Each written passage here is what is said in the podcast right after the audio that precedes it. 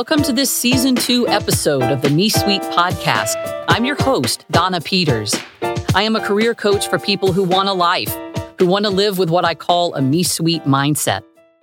Just like leaders in the C suite, we need to do three things well in our own personal lives. First, letting our personal core values guide our decisions. Second, keeping our day to day life running smoothly. And third, staying fresh and relevant for the future that we wish to have. Here, our guests balance the aspirational with the practical by sharing tips on what we can start doing differently on Monday to lead our lives with a Me Suite mindset. The number one thing I've learned is that people are amazing if you give them a chance to tell their unique stories. So let's get in there. On today's episode of the Me Suite, I am welcoming Court Wakefield. Court is a digital strategist, a speaker, a podcast host, and I am very thrilled to illuminate the podcast For Folx Sake. F O L K X, that Court is the co founder and co host of. Some of the episodes in this podcast are topics on important things such as inclusive language, inclusive parenting, health disparities, legally non binary. And I was very interested in bringing Court into the Me Suite to talk about the intersection that Court leads with work and with life, with family, with passion around children. You know, in the Me Suite, we have a mantra and a remit around staying fresh and relevant for the future that we want to have. And I can think of no greater connection to the future that we want to live in than the way we are nurturing and raising children. So the honest truth is, I'm really not exactly sure where this conversation will completely go, but I know that we will learn a lot. Welcome, Court Wakefield, to the Me Suite. Thank you so much for having me, Donna. So, Court, we start with the core values. What are your core values and how have they guided decisions in your life? I have to say, I think my my most core value is personal accountability. Okay. My mom, from the time that I was very young, would always, if, if somebody did something to me and I responded in a way that was perhaps not the best, you know, I would mm-hmm. say, well, mom, you know, they started it or they did this or they did that. And she would say, you know, Courtney, that's great and, and important to acknowledge that that other people sometimes do negative things, but that's for them to deal with. Mm. And that's for their mom to deal with, or I'll deal with them about that later. But what we and you and I need to talk about is what you did. Ah. The only person that you can control is yourself. And the only person that can respond, that can change the narrative and respond more positively to something negative is you. Mm-hmm. And so it's your personal responsibility to to be the person that you want to be despite what's around you. So I think personal accountability and personal responsibility is probably like the most foundational thing mm-hmm. um, of just you know just taking responsibility and saying you know I I can have a positive impact on this despite what somebody else is doing. And then I think just because of growing up queer in the South in a very evangelical mm. church, mm. justice has always been a really um, important thing to me. When I, I, I think when you experience injustice, it mm-hmm. makes mm. the injustices of other people more apparent to yeah. you. And so I've always been, I've always felt really compelled to make sure that other people didn't experience the same kinds of injustice that I experienced. Wow. You have a daughter mm-hmm. who is how old now? She's going to be two on January 7th. Yeah. Are you going to be bringing forth the personal responsibility and the justice? It's just in your DNA. Oh, yeah, 100%. Yeah. I mean, we already kind of have started that from the way that we talk to Kepler. You know, we don't mm-hmm. just say no, mm. we say, I can't let you hurt me or oh. I can't let oh. you, you know, really explaining and, and being more relational. I think it's called conscious parenting or something like that. That yeah. there's this whole kind of movement around it. Mm-hmm. And it's all about, it's all about talking to your kids in a relational way. Hey, when yeah. you do that, it hurts. It's yes. not just no, it's really helping them understand the way that their actions impact others. And so, yeah, we've already definitely started started uh, making sure that those things were things that she's aware of. And, you know, we were, we have tons of books, uh, Mhm. books that our friends have recommended to us, books that we've found online that show all different kinds of people from all different kinds of backgrounds and are really honest in an age appropriate way Yes. about the injustices in the world. yeah. And, you know, I think as she gets older, we'll be able to talk more about how she doesn't experience a lot of those things, but does experience some of them. And it will have laid a foundation to be able to have those conversations so that they're not seen with shame. I think a lot of times we, we talk in hushed tones in Mm. front of children about some of these things and what, and they don't know that uh, why you're talking in hushed tones. All they can perceive is that this is something we don't talk about. It's something shameful. Right. And so by having those conversations out loud and not uh, talking in hushed tones, we can help her to just feel comfortable talking about those things. Yeah. Well, you're making me feel more positive about the future direction of this planet with somebody like your daughter in it. I think she's going to have an amazing childhood. I, I hope so. I mean, I'm Yeah. sure that will screw her up in some ways. All Yeah. parents do. I, I want to read for the listeners this beautiful quote that was from your LinkedIn profile. I don't think I've ever seen one quite so deliberate, and I and I loved it.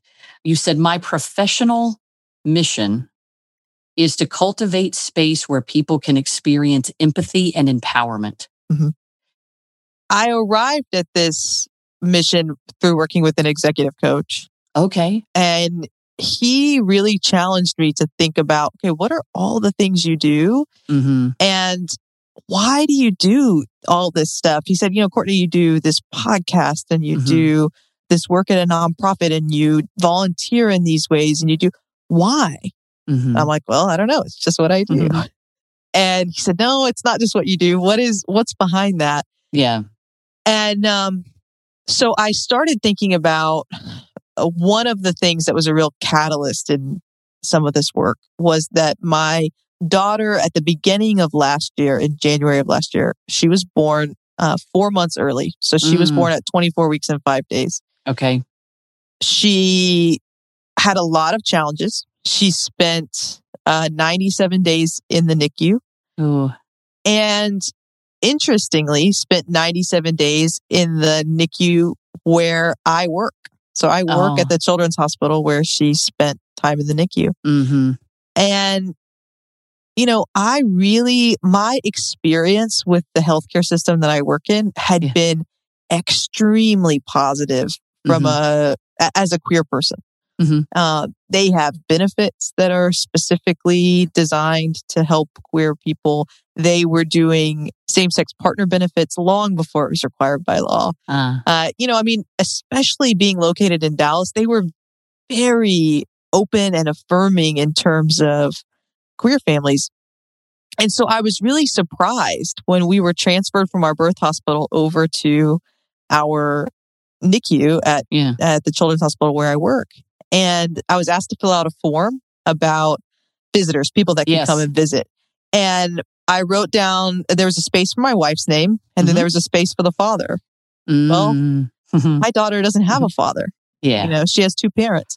yeah. And I thought, oh my gosh, we've been missing the point. you know? Mhm. We've been doing all the right things, right? I mean, if you looked at any list of things to do from a diversity and inclusion perspective, we were either achieving them or actively working toward doing those things. Uh-huh. But because we had centralized diversity and inclusion, and every corporation does this, Yeah. every yeah. corporate, uh, you know, at, at, up until recently, right? Mhm. Because we had centralized diversity and inclusion and hadn't decentralized that responsibility to where everyone felt responsible for it. Oh, I see. Um, whoever built that form wasn't thinking that. They Right. weren't thinking about making it inclusive. They were Right. thinking about it making it work for 99% of the families that came in. And I'm sure Mhm. it did. hmm And so it made me reflect on, hey, I manage this website for this system. What Yeah. what areas have we missed? Uh, And so I created the podcast I created in order to basically create the resource I wished that the person who made that form had. yes. I wish that they had had something that as an individual contributor, just one cog in the giant clock that is our organization, Mhm. that they felt empowered to empathize with our families yes. in every way and felt empowered to be able to actually make a difference. yeah. So that's where that drive comes from. hmm I think we can't create good, positive experiences for people until we feel empowered to do it and we're able to empathize with all of the challenges that they might be facing. Yeah. So let me take that example a little bit further.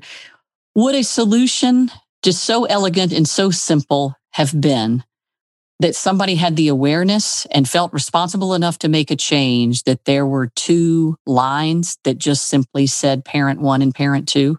Yes. And that is the solution. That's the solution that, Yeah. that was implemented. It's that simple, right? It's that easy. Yeah. Yeah. It's But that easy, but that meaningful. But if your main uh, model for what a family looks like is a mother and a father, Yeah. um, and you've never had that model challenged in a meaningful way, you'll forget Yeah. about it.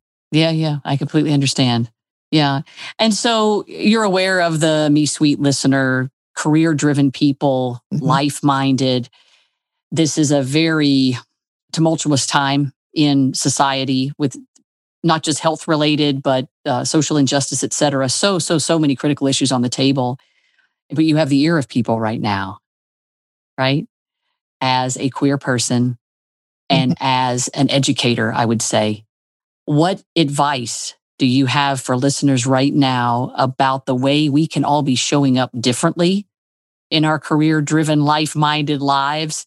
Things that you wish they knew, things you wish I knew, things Mhm. you wish we would all be doing differently. Do you have a, a top list, a top court list?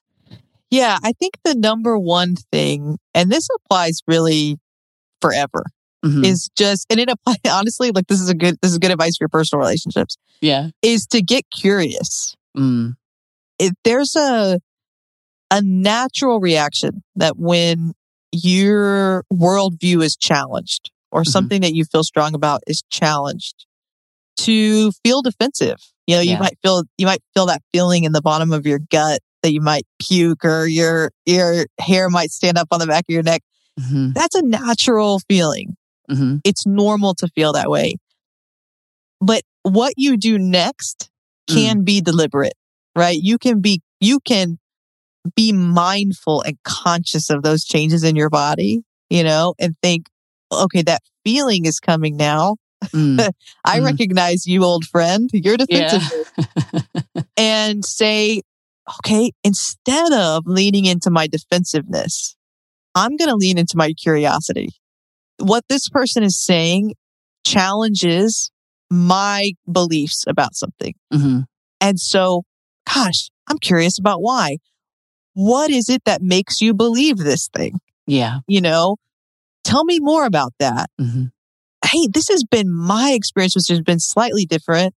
I wonder why your experience has been different than mine. hmm Just leaning into that curiosity can completely change the dynamic. I think sometimes we approach diversity and inclusion as if we're on two separate teams in a debate. Mm. You know, there's people that are for diversity and inclusion and people that aren't. Right. Oh, Rarely is that ever actually the case, right? Like Yeah. most people want to be inclusive. Most people want things to be equitable. Now, they may Mhm. have different beliefs about how we achieve that, but most people are after the same aim.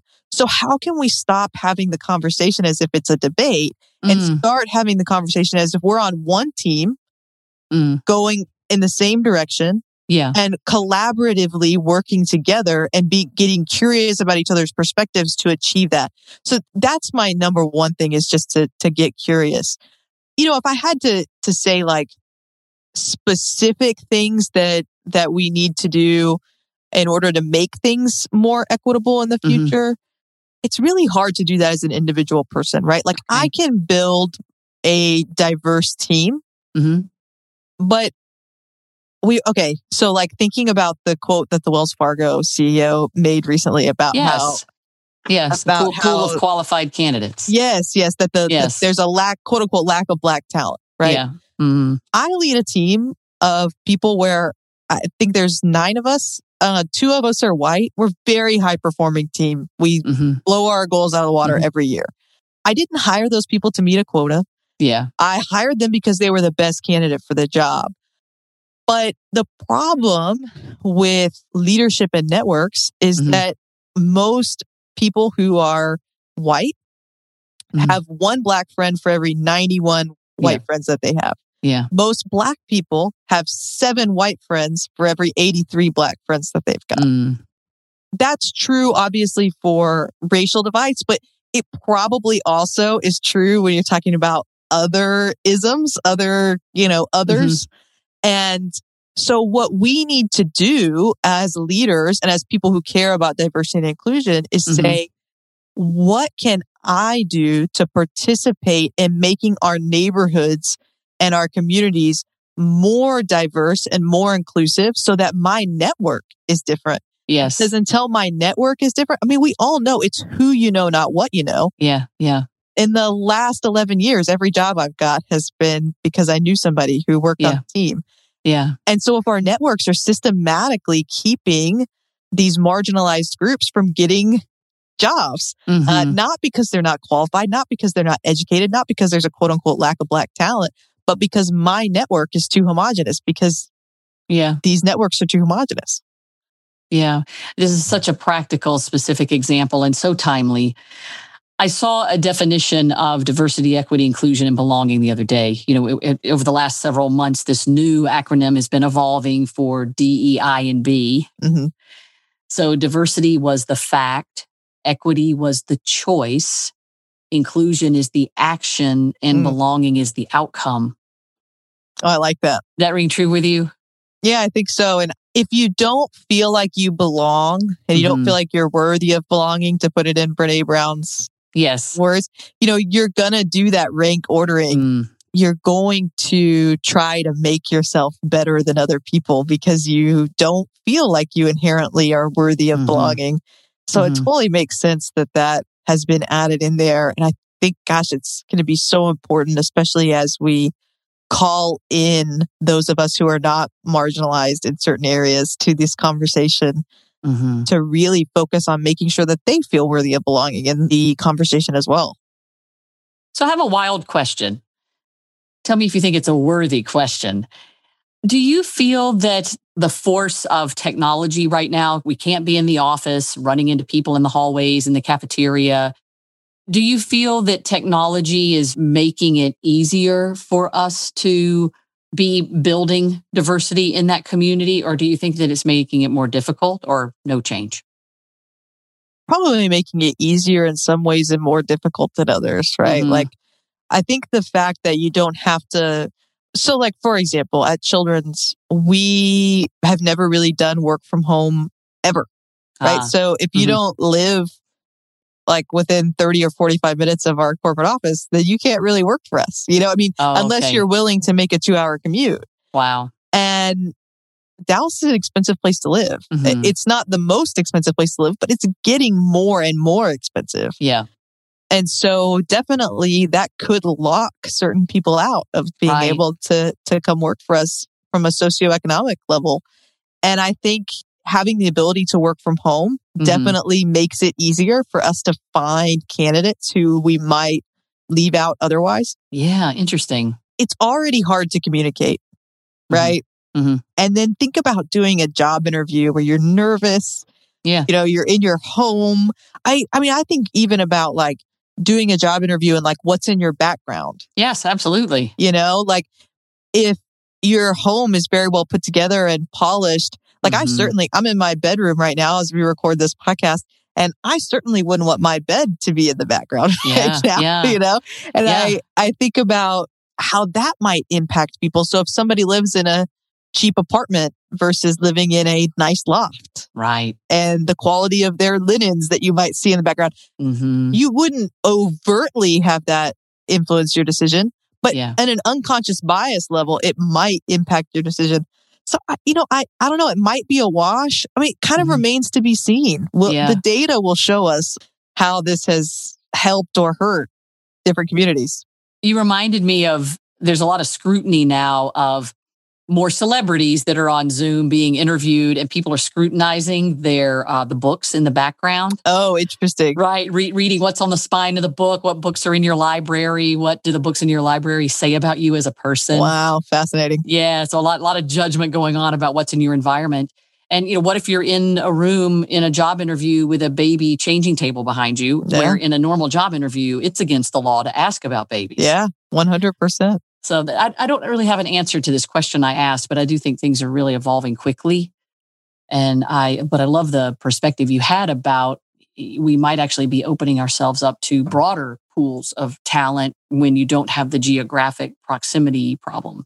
Yeah. I never I thought about it. One thing that has been really surprising to me too is Mm, I've really leaned in with my team of just having real honest conversations about George Floyd, mm, about Breonna Taylor, about what's happening.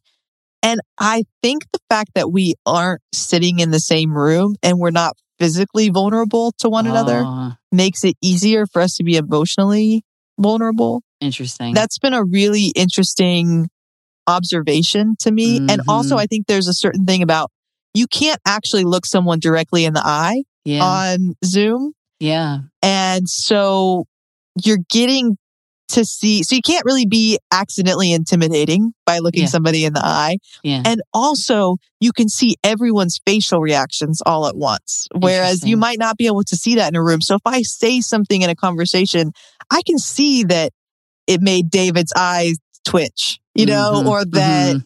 that this person leaned in or whatever, you know, and Mhm. I can say, okay, hey, tell me more about that reaction. Why did that not sit well with you? Or, or just even to be aware of it, Mhm. you know, self aware.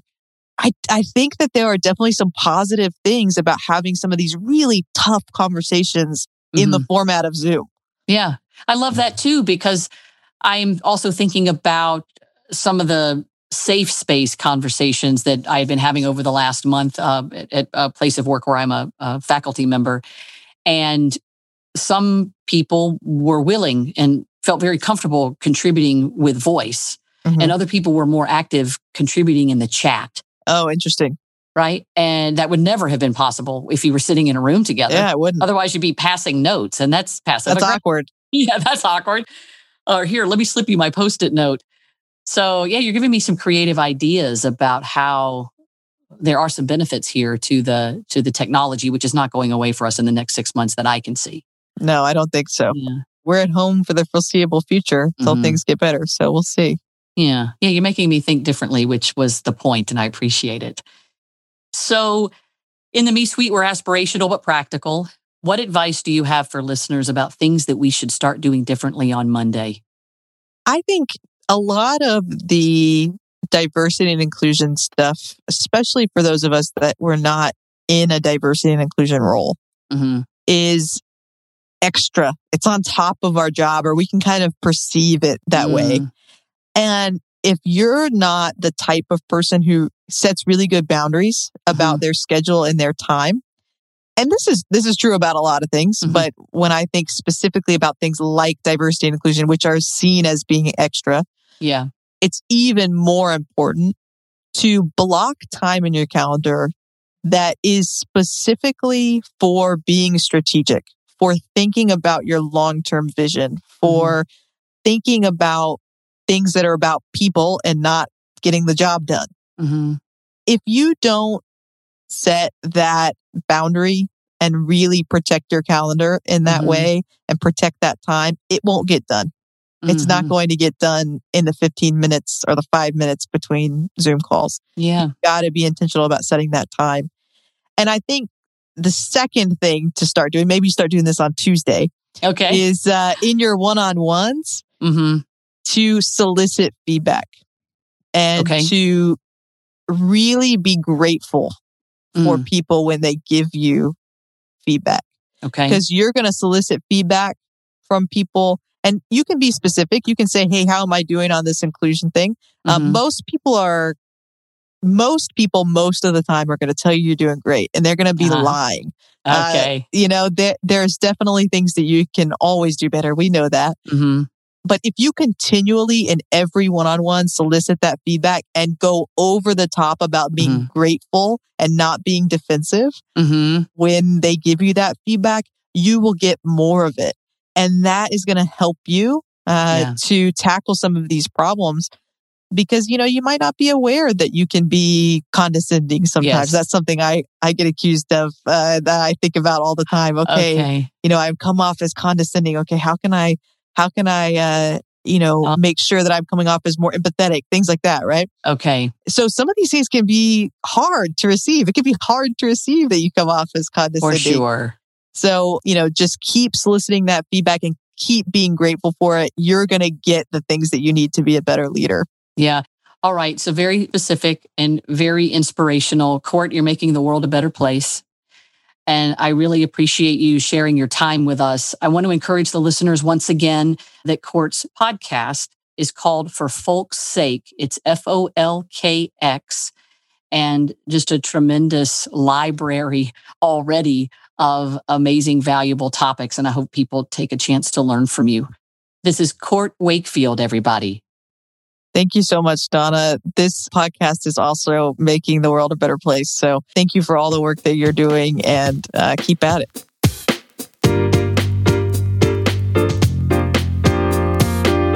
Subscribe to the podcast and give us five stars if you like what you're hearing. And learn more about the Me Suite career coaching and professional development at themesuite.com. It's the dash me dash suite.com. Suite is spelled like executive suite. This is Donna Peters, and I thank you for having me in your ear right now. Find me on LinkedIn, Facebook, and Twitter. The Me Suite, a source of power for the life minded.